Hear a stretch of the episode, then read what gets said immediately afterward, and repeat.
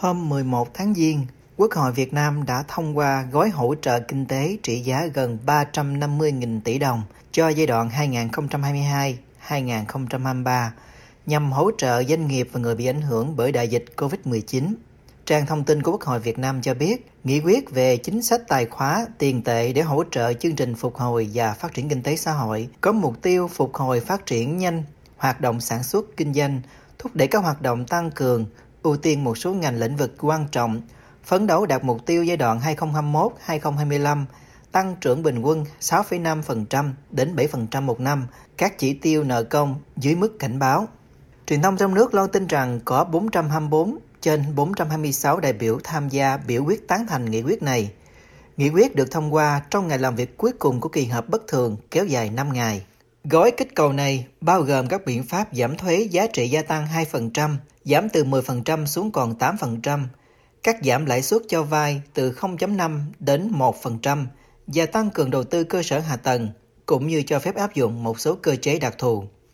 Gói này cũng bao gồm khoản hỗ trợ khoảng 6,6 nghìn tỷ đồng, tiền thuê nhà cho người lao động đang thuê nhà ở, nhà trọ, làm việc các khu công nghiệp, khu chế xuất, khu vực kinh tế trọng điểm, Tác động của đại dịch COVID-19 trong hơn 2 năm qua đã ảnh hưởng nặng nề đến mọi mặt đời sống kinh tế xã hội, sản xuất kinh doanh của doanh nghiệp, đời sống của nhân dân. Người lao động gặp nhiều khó khăn, tốc độ phục hồi kinh tế còn chậm, có nguy cơ lỡ nhịp với kinh tế thế giới. Chủ tịch Quốc hội Dương Đình Huệ phát biểu hôm 11 tháng 1 trong phiên bế mạc. Hãng tin Reuters dẫn lời ông Huệ cho biết doanh nghiệp và người dân đang gặp vô vàng khó khăn trong đại dịch, trong khi nợ xấu trong hệ thống ngân hàng có nguy cơ gia tăng. Nghị quyết cho phép sử dụng tối đa 46.000 tỷ đồng từ các nguồn tài chính hợp pháp khác để nhập khẩu vaccine, thuốc điều trị và thiết bị vật tư y tế phục vụ phòng chống COVID-19. Đồng thời, nghị quyết cho phép đầu tư hơn 113.000 tỷ đồng vào cơ sở hạ tầng. Ngoài ra, nghị quyết cho phép tăng bội chi ngân sách nhà nước trong 2 năm 2022-2023 bình quân từ 1 đến 1,2% GDP một năm, tức bội chi đến mức tối đa 240.000 tỷ đồng. Nghị quyết có hiệu lực ngay từ ngày 11 tháng Giêng, nêu rõ rằng chính phủ phải đảm bảo không để xảy ra việc trục lợi chính sách nhóm lợi ích, thất thoát, lãng phí. Trước đó tại phiên khai mạc hôm 4 tháng Giêng, ông Huệ nói rằng nếu sử dụng gói hỗ trợ 350.000 tỷ đồng này một cách lãng phí thì có lỗi với dân, vì suy cho cùng đó cũng là tiền thuế của người dân. Các nước có điều kiện đã phát tiền trực tiếp cho dân. Chúng ta không có điều kiện phát tiền mặt như vậy, nhưng chính sách giảm thuế sẽ giúp đạt hai mục tiêu, vừa san sẻ gánh nặng cho người dân, vừa kích cầu nền kinh tế, Chủ tịch Quốc hội nói. Việt Nam cho đến nay ghi nhận hơn 1,91 triệu ca nhiễm COVID-19, trong đó có 34.531 ca tử vong. Ngân hàng Nhà nước Việt Nam vừa cho biết lượng kiều hối gửi về Việt Nam năm 2021 đạt khoảng 12,5 tỷ đô la, tăng 10% so với năm 2020. Thống kê trước đó vào tháng 11 năm 2021 của Ngân hàng Thế giới cho biết, mặc dù đại dịch COVID-19 gây ảnh hưởng lớn đến kinh tế của các quốc gia, nhưng Việt Nam vẫn là một trong 10 nước nhận kiều hối lớn nhất trong năm 2021, với ước tính khoảng 18,1 tỷ đô la, chiếm 4,9% GDP của Việt Nam. Ngân hàng Nhà nước Việt Nam cho biết trong thời gian cận Tết, dòng tiền kiều hối đổ về nước ngày càng tăng – và để thu hút người Việt ở nước ngoài gửi tiền về nước, các ngân hàng như Sacombank, ACB và Eximbank đã triển khai các chương trình tặng quà, khuyến mãi, bốc thăm trúng thưởng khi khách hàng sử dụng dịch vụ nhận kiều hối kể từ ngày đầu năm 2022. Đại diện Ngân hàng Nhà nước cho biết khoảng 28% lượng kiều hối gửi về Việt Nam được chuyển qua các công ty chuyển tiền quốc tế, 70% qua các tổ chức tín dụng và 2% qua đường bưu điện. Riêng tại thành phố Hồ Chí Minh, số liệu từ Ngân hàng Nhà nước cho biết, thành phố này đã thu hút lượng kiều hối khoảng 6,5 đến 6,6 tỷ đô la trong năm 2021. Trang Tài chính tiền tệ dẫn lời ông Nguyễn Hoàng Minh, Phó Giám đốc Ngân hàng Nhà nước chi nhánh thành phố Hồ Chí Minh cho biết, lượng kiều hối đổ về trung tâm kinh tế lớn nhất phía Nam chủ yếu là nhằm hỗ trợ các gia đình bị ảnh hưởng bởi đại dịch COVID-19 và đầu tư vào các kênh khác nhau, bao gồm cả thị trường chứng khoán.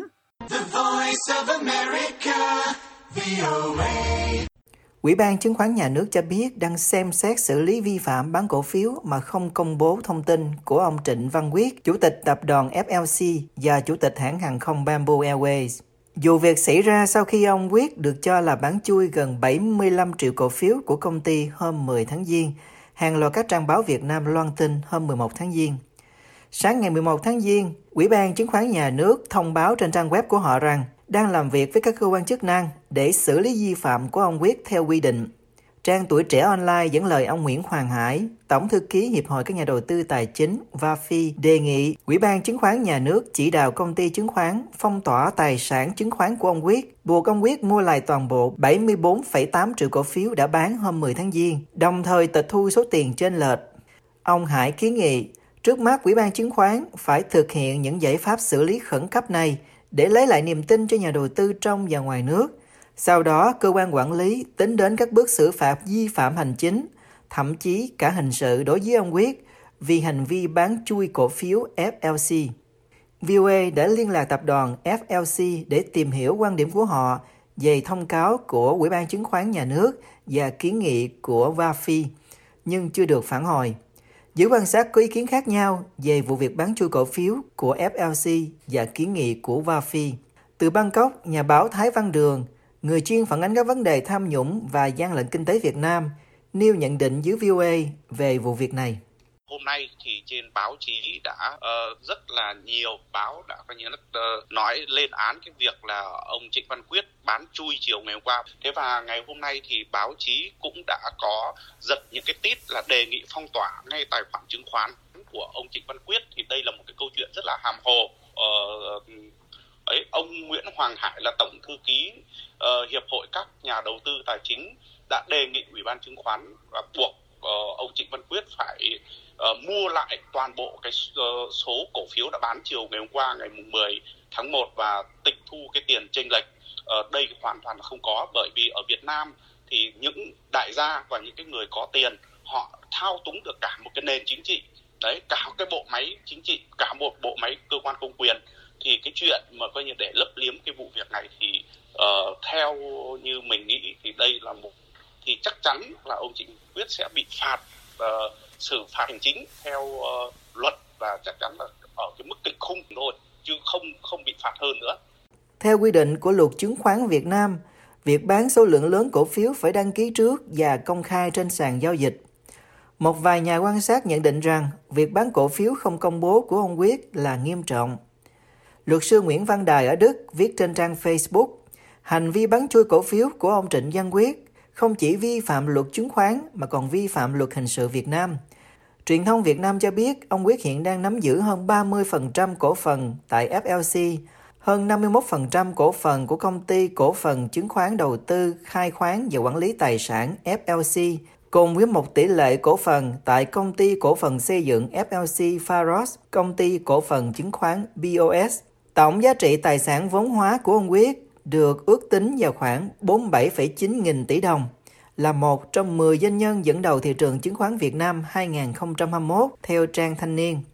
Trang Kinh tế Sài Gòn dẫn lời ông Hải cho biết vào năm 2017, ông Quyết đã bán chui 57 triệu cổ phiếu FLC cũng không công bố thông tin.